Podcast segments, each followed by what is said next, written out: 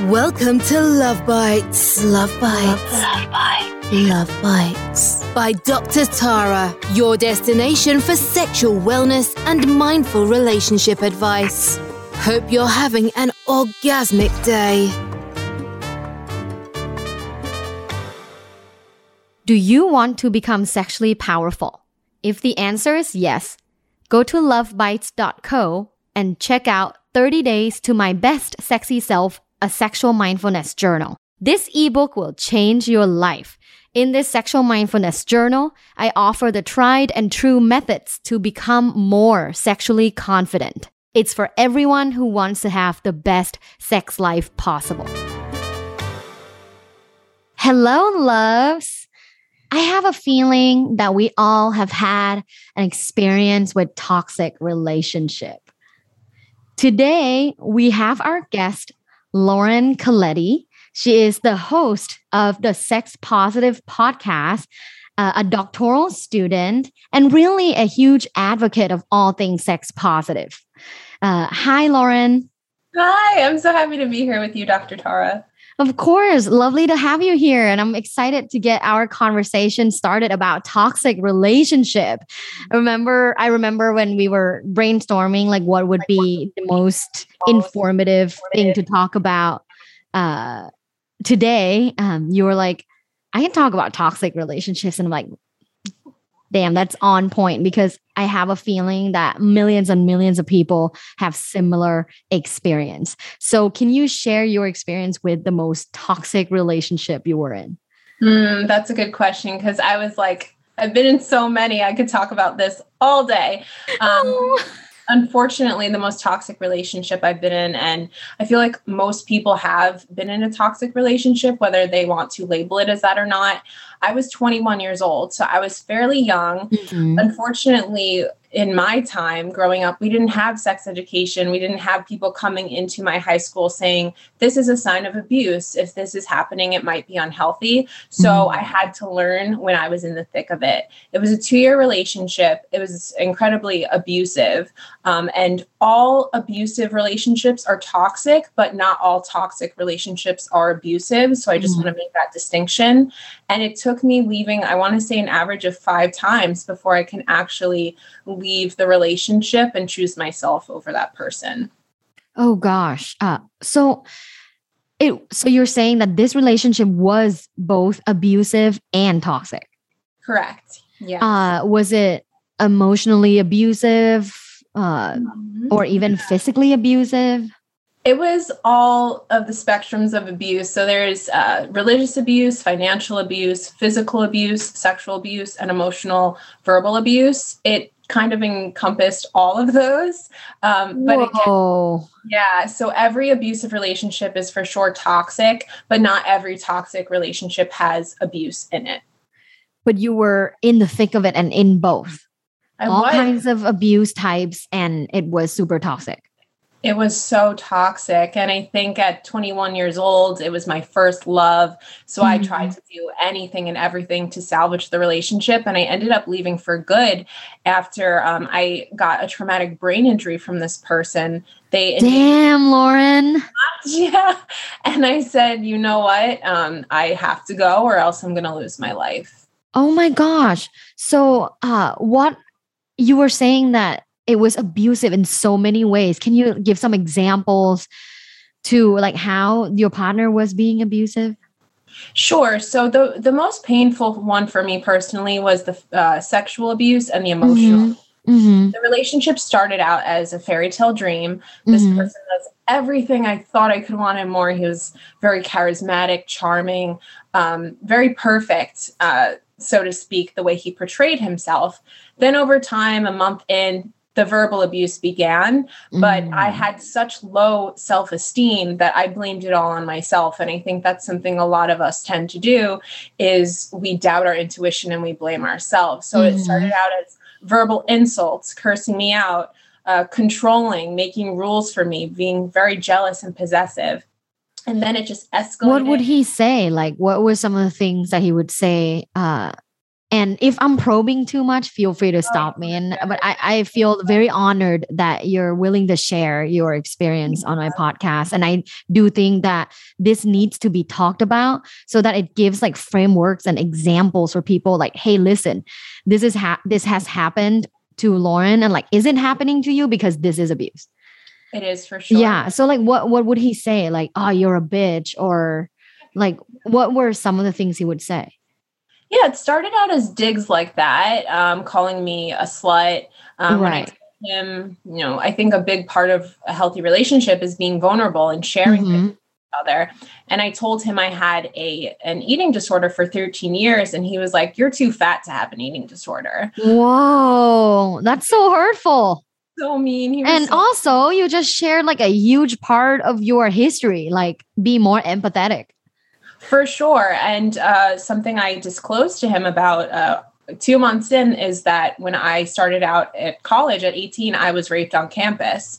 And he told me that I was disgusting and that he called me used goods and made me feel What? really bad about that experience. Yeah. And and how how would you react when he did that? I felt so taken aback because I was very confused. Something called gaslighting is where someone tries to make you believe that you're crazy and you're the problem and you're just right. over exaggerating. So he told me my reaction, I was being too sensitive. And oh. something I've been told my whole life being invalidated. So I trusted him over myself. Oh wow. And Yeah. so what were the other kinds of like what would what else did he do? Started out very um possessive, right? So he would look through my phone. I had to Oh crawl- gosh, that's like already a bad sign. big red flag. Oh. Yeah, I had to cut off a lot of relationships with my friends. I wasn't allowed to wear makeup uh, in fear of other men looking at me. He told me I wasn't allowed to go to school because I had to spend more time with him. Wow. Yeah, it was kind of, uh, he made it seem like I was his property, and that's very degrading and demoralizing. Oh my gosh. And so after uh all of this happened, like how long were you together? We were together on and off for two years. Uh, at first, Two years. Yeah, it was a while. It took many times to leave the relationship for good. hmm Yeah. Well, statistics show that uh, a lot of victims of abuse ended up staying in the relationship. Of course. and that would kind of be the case what uh you know i'm curious uh a lot of people well i shouldn't say a lot some people have told me that sometimes in these like abusive or not abusive like sometimes in toxic relationships perhaps there's no abuse but it's like very codependent very like unhappy um or unhealthy i would say people have told me that the sex is bomb Ugh. so That- how was sex like in that relationship Okay, so uh, trigger warning and disclosure uh, there was a lot of sexual abuse going on in this relationship, um, unfortunately. But uh, the other times when it was actually consensual, the sex was really good. Really? I know it's kind of like a double, a double yeah. But uh, he was a very passionate and giving lover. Uh, Mhm. spent a lot of time on foreplay and on me and made me feel kind of like glorified sexually. Mhm. Um, granted, it could have been due to his behavior of being an abuser uh, to add to the confusion. yeah, but- yeah, yeah. Like make you feel good, so you like stay. Uh-huh, like, yeah. like look at th- look at this. You know, I like give you a lot of head. Like I love you. Course, yeah. And for me, that was so rare to find because I'd never been with someone that wanted to spend that much time trying to please me. So I Mhm. thought it made me feel special in a way. Right. Wow. So when it was consensual, you felt like it was pleasurable. Yeah, I mean, this person, um, I, I hate to label him diagnostically, but he had a lot of uh, the symptoms of what we would call sex addiction. He Mhm. wanted sex maybe five times a day, and it was Whoa. It was a lot. Um, so it a lot of times, you know, when I tell people when men are concerned about penis size or lasting longer, I say sex that lasts an hour or two could very well be painful. That's not Mhm. what we want as No. vulvas. You know, there needs to be some balance. Um, so the sex with him was either really good or really bad. There was really no in between. Really? So Yeah. it's yeah, it's it lacks this uh, consistency and stability. hmm There was no intimacy. It was strictly just fucking with this person. And for me, in a long-term relationship, I I'm very I'm a Cancer. I'm very romantic. I really that intimacy. Oh, cancers are so great. no, Yeah, so like, you know, after sex and you're like, "Oh my god, I love you." And you Yeah. love me and this relationship is perfect, but then it goes back to being toxic. Of course, that's what that's what adds to the. Uh, a lot of times, victims of domestic violence or abuse will have such brain fog; they don't know what to believe because half the time the relationship is is good and things are going well, and half the time it's terrible and it's torture. So that's what we call walking on eggshells all the time and never really Yeah. expect. So in this relationship, finally you left for good. What were some signs that helped you realize your relationship was toxic? Mm.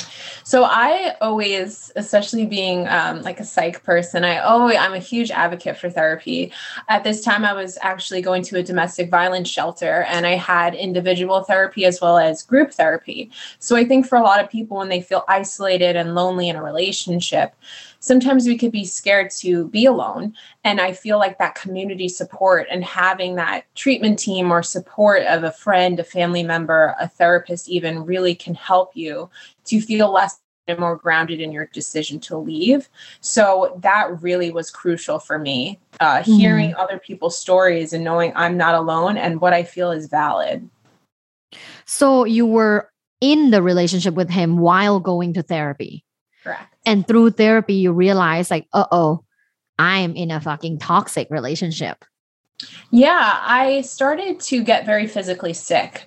And even if you don't get physically sick, a lot of people can just feel drained or they they feel like something's not right. We always know, but a lot of yeah, our bodies are so smart. Our bodies do not lie. And Mhm. I got so physically ill that I actually went to the gynecologist one day for my yearly pap smear and she told me that I had stage 1 ovarian cancer. And I am a thousand percent convinced that it was due to the relationship and the stress that that relationship put on my body. So Mhm. I knew I had to get out of there. And three months later, it was cleared after I left the relationship. Wow. So, Yeah. You know, a lot of times, like, I want to speak about the nuances of leaving because even at the beginning, you said like it was on and off two years. So apparently, you left multiple times and went back. Uh, how did you like leave finally? Yeah. So we'll see this a lot of times in dysfunctional relationships the back and forth, the breaking up, getting back together, breaking up, Mhm, getting mhm. back together. Because it's it's intermittent reinforcement. We get that high and then it dips low and our brain chemicals and hormones go crazy. So I really had to choose myself over this person. I always say this. I, I loved that person, or at least I thought I did. Uh, my vision was a little bit jaded, of course, but I had to really stick with my decision and gain that courage in myself and know that it's okay to go back. You know, it's it's okay to get back together with someone. It's very confusing. It's not as simple as just leave. I hate when people say, "Well, if you're not happy, Why don't you just leave? that's that's not helpful and if someone you know is in a relationship like this please don't say that what people need is empathy they need support they need validation and compassion because they're probably not getting it with their partner So, how would you say that people around the person that's in a toxic relationship can help support them? please just listen just, Just listen. don't give advice Yeah, don't give unsolicited advice. please don't give advice it's tempting because a lot of us are fixers we hear uh, someone we love is hurting and we want to help them Right, right. And we like genuinely love the person and like it's we- our friend and we want to help and we can't see them getting hurt anymore. But what can we do? We have to realize that we can't make decisions for people and when their time comes that enough is enough they've reached their breaking point they will make the decision to leave. So all you can do is really be there for them, support them, ask, what do you need? Validate, I'm so sorry. That must be really hard. And something that I want to say to not do, don't shit talk the person, trash talk the partner. Because a lot of times, if you end up getting back together, it can make the situation really awkward and uncomfortable. Mm-hmm. Yeah, interesting. So, you know, I have like a few friends in my life, or I would say like acquaintances, where I feel their relationship is toxic. Just witnessing them in like a I don't know like a dinner party or in a group thing and I have witnessed some of these couples uh kind of fight or argue about certain things and I have a feeling it's a very toxic relationship and whenever you know my when, whenever my friend comes to me and you want like want me to console them, uh, I hold back on advice and I just I'm here to listen. Yeah. But also like it's so hard because I know you're in a toxic relationship mm-hmm. and you mm-hmm. should leave. But then again, like you said, don't just say like, why don't you just leave? Well, I think what you're doing sounds really helpful, Dr. Tara. And you could even say to them, like, oh, I noticed this was going on. I noticed they raised their voice at you while you were disagreeing. How does that make you feel in that moment? Because then if they don't realize that that is potentially maladaptive and, and not healthy, then you pointing that out and asking them how that makes them feel might help them to make that connection. Yeah. Yeah. Oh, like kind of planting a little seed so that they can think on their own. Yeah. Yeah. yeah the next time someone the, their partner like kind of raised the voice again then they can be like ooh tara said that he did this before and is doing yeah. this again. Learning to build that inner voice because oftentimes people that are in these situations they feel like their voice doesn't matter or their voice gets muzzled so deeply because they have the their partner's voice in their head telling them you're bad you're wrong. So we disconnect from our own inner voice. So it's learning to speak up and advocate for ourselves again that is really crucial totally um so in that realm of speaking up and advocating for ourselves and like healing what are some ways uh, people can heal from toxic relationship I think I would find something that you love to do. Uh, for me, this is journaling. I love writing mm. because often when I felt like I didn't have a say or my voice was being overpowered, I could go to my journal and get my feelings out, and then I feel heard and seen. So mm-hmm. that for me has been tremendously helpful. But everyone's different, right? If you love going out in nature, if you love taking a yoga class, meditating, mm-hmm. doing something, an activity that you can do solo and independent from that person so that you can build your resilience again because mm-hmm codependence a lot of times in these situations. So, kind of taking an hour or a day to yourself, learning what you like again, and really treating yourself to that loving care, I think is extremely critical. At least it was for me. Yeah. And I think in this particular scenario where you're in a toxic relationship and maybe you just left that relationship, it's really important to like turn inward and like have some introspection yeah. Right. Uh, a lot of times we're we're we live in this world on autopilot. I feel like a lot of people are on autopilot. Rarely do they look inward to critically examine themselves and like why they do certain things. Yep. And I feel uh, activities like journaling, meditation, yoga, breath work, mm. these types of activities which can be sexual as well, right? Because I often talk about sexual mindfulness activities. I think these types of activities allow you to have space for introspection, to have space to uh, critically look inward. Mm-hmm. Uh, when I was 21, I think, yeah, like 2021, I was also in a toxic relationship uh, I don't know if I can define it as abusive, but it was definitely toxic in ways where, you know, I was unhappy. Uh, he was, you know, very controlling. He was looking at my phone all the time, my emails all the time, uh, not allowing me to go out to meet my friends. So, kind of similar, like very toxic. But then what I did was I cheated on him because I was very unhappy and felt like I wasn't free. But then I didn't have the agency, the confidence to have an actual conversation. So I did something shitty. I cheated on him and, you know, I had sex with someone else and that really hurt him. And that ramped up the control. Yeah. Now I have to like well not right now but like back then you know when when we went back into a relationship again it was also on and off but we were dating again i had to send pictures of where i was Yeah. it's insane to me being in my 30s to think i have to send pictures of who i'm with and where i was is so crazy that that happens and still does to tons of people Yeah. I have, you know, uh, a client that came to me and said, Hey, Tara, is it normal that my husband wants me to video call every time I go out with my girlfriends? I am like, that is not normal. It is not normal.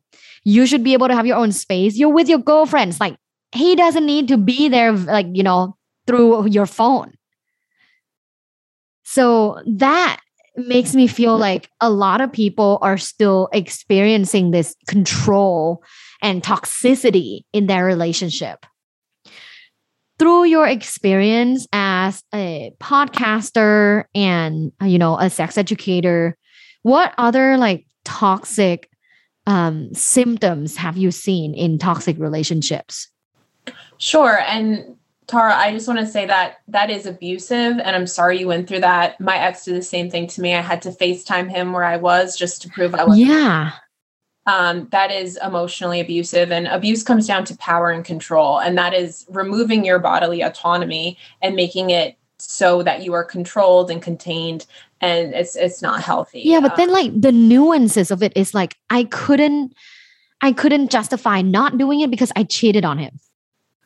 I don't think that that matters, honestly. And something a lot of people in abusive or toxic relationships will cheat um, because often when someone tells us you're not allowed to do this, you can't do this, we kind of, it's psychology. We want to rebel. Like, right. feel I can do it. It's not an excuse. I've completely been there, but it's also part of healing and coming out of a toxic relationship is recognizing those toxic patterns within ourselves as well because it's, Yes. it's never decided. If we are in a toxic relationship, it's because some part of us unhealed is drawn to that and that is affirming what we experienced in childhood. It's affirming how we feel about ourselves. Mhm. And then it's it's kind of like confirming all of our fears are coming true and that's Mhm. manifesting outwardly in the relationship.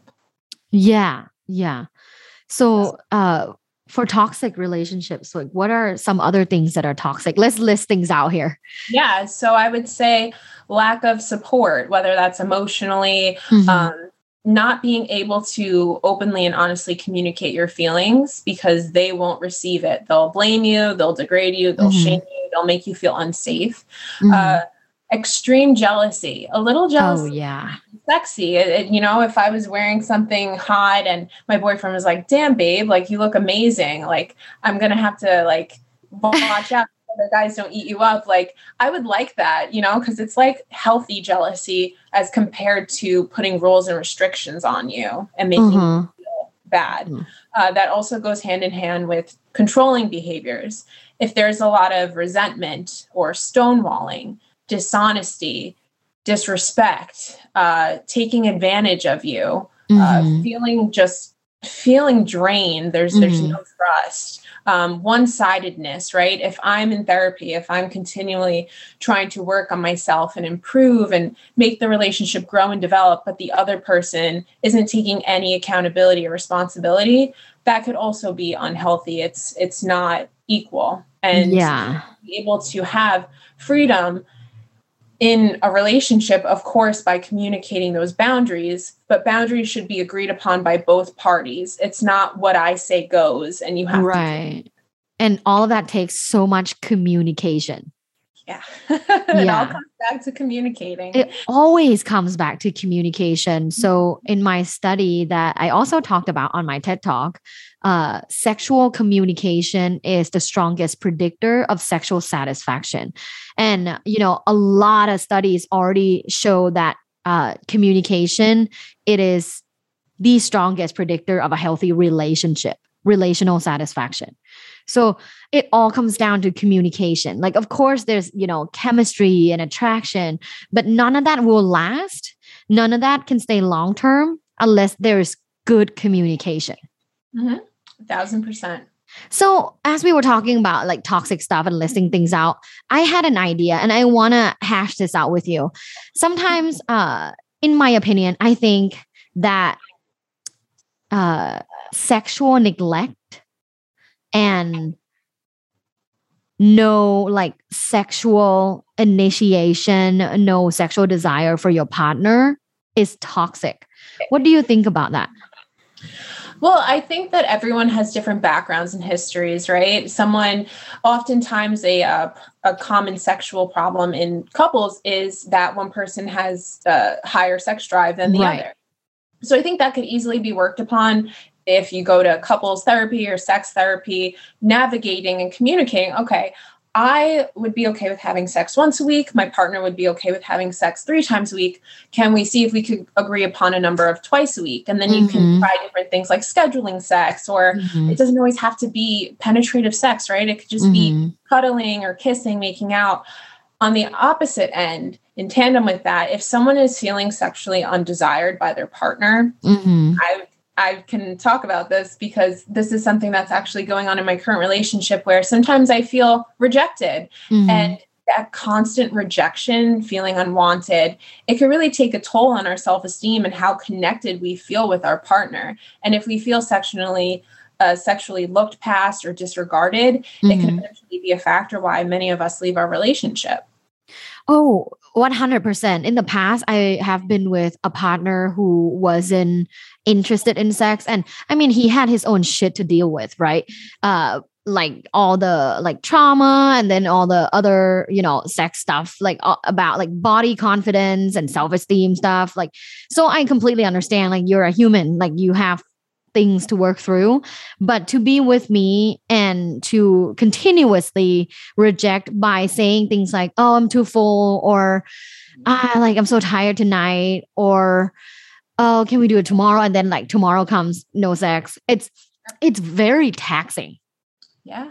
It was for me and you know i'm I'm a pretty confident person. I would say I'm a very confident person, but even with that situation in the past, uh, that that made me feel less uh, of myself. It made me feel lower self esteem, feel like I had lower self esteem. Uh, I didn't feel as confident. I didn't feel as worthy because this person in my relationship, supposed to be the person that loves me the most in the world, who is attracted to me, who wanted to date me, and now that we're together, you don't want to have sex, and you don't want to have sex for months and I mean, I have clients that haven't had sex for like years. Yeah. To me, like that's toxic. Yeah, it's perplexing because we internalize that behavior and inside we're like, well, what's wrong with me that this mm-hmm. person who loves me doesn't desire to be with me? Right. Yeah. But then the other side, I have some people that told me, well, uh, what if I have, you know, sexual anxiety or what if I had trauma that I haven't dealt with and like having sex with my partner is really, you know, triggering? I'm like, well, communicate that. Your partner shouldn't suffer uh, because you uh, couldn't, you know, communicate your uh, current issues and situation, right? Yeah, that's so hard when we have sexual anxiety or body image issues. If we have sexual trauma, that can definitely impact our relationship, I think it's so important out of the gate to have that vulnerable conversation in a safe space, of course, with your partner and say, hey, listen, this is how I feel. I want you to know I'm trying not to project this onto you. Right. Are the, these are the steps that we're going to have to take in order to make me feel safe and comfortable. And if something is too much, think of a, a, safe word if if you want to if you're starting to get a panic attack or something is triggering your past sexual violence mm-hmm. you need to be able to communicate that with your partner because if you don't you'll just feel resentful and it will negatively impact the relationship totally it would definitely end in a breakup or a divorce because that is something unresolvable yeah. right so like typically, you know, when I talk about like on my TikTok, when I talk about like, you know, not initiating sex is toxic, I always have people that say, well, what if I have trauma? Well, what if I had negative sexual experience? Well, what if I have like low self esteem? Well, what if I have like body image issues? I'm like, yes, like we all have that. Like I have had that for a long time. We have to work on ourselves uh, and communicate expectations, issues, like open communication is like a cure for most things. Yeah, right? we're all coming into relationships with different dynamics and different histories and different pasts. And someone, if you start stroking your partner's neck and you think that's initiating, your partner might not be paying attention and might not know that that's what you want but i completely get it initiating sex is so vulnerable and there's mm-hmm. that fear of rejection mm-hmm. and if we mm-hmm. are rejected it's like our worst fears are confirmed so mm-hmm. it takes a lot of bravery yeah totally so moving forward as someone who has been in a toxic relationship uh, i mean both of us have had experience in toxic relationship what do you think now like how do we take our power back like, how do we feel empowered again? How do we become sexually powerful again? Yeah, I am a huge advocate for masturbating. Yes. this on my podcast. Like I masturbate every single day because if my partner can't please me, you know, it's my job to please myself. And that has been for me from my sexual abuse, masturbating and learning healthy touch, even if it's going to get a massage with a trusted provider. That has taught me that my body is deserving and worthy of pleasure, and I'm capable of giving that to myself.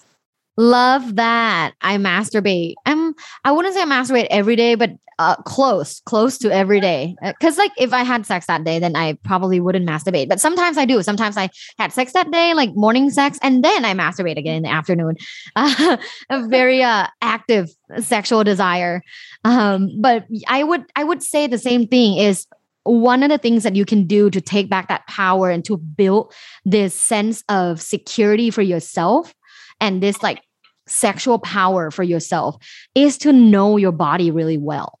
Like i know my body really well. If i have to you know be like blindfolded and then just verbally instruct someone to pleasure me i can easily do that because i know exactly where feels good and and like at which tempo and frequency um all of that. So that gives me a lot of power. Like i feel good yeah. Because I know me and I know my body. And that's very powerful. Another thing, too, that I think can make someone feel more sexually powerful is to journal. Mm. I mean, you journal almost every day, right? Correct. Yeah, I journal almost every day as well. Um, there's like a few days if I'm traveling and stuff, then I wouldn't. But uh, yeah, in general, I journal almost every day. And journaling has been very healing and actually very powerful for me because I will literally write things like, I am fucking sexy. and I know it. or like, you know, uh, sex this morning was amazing.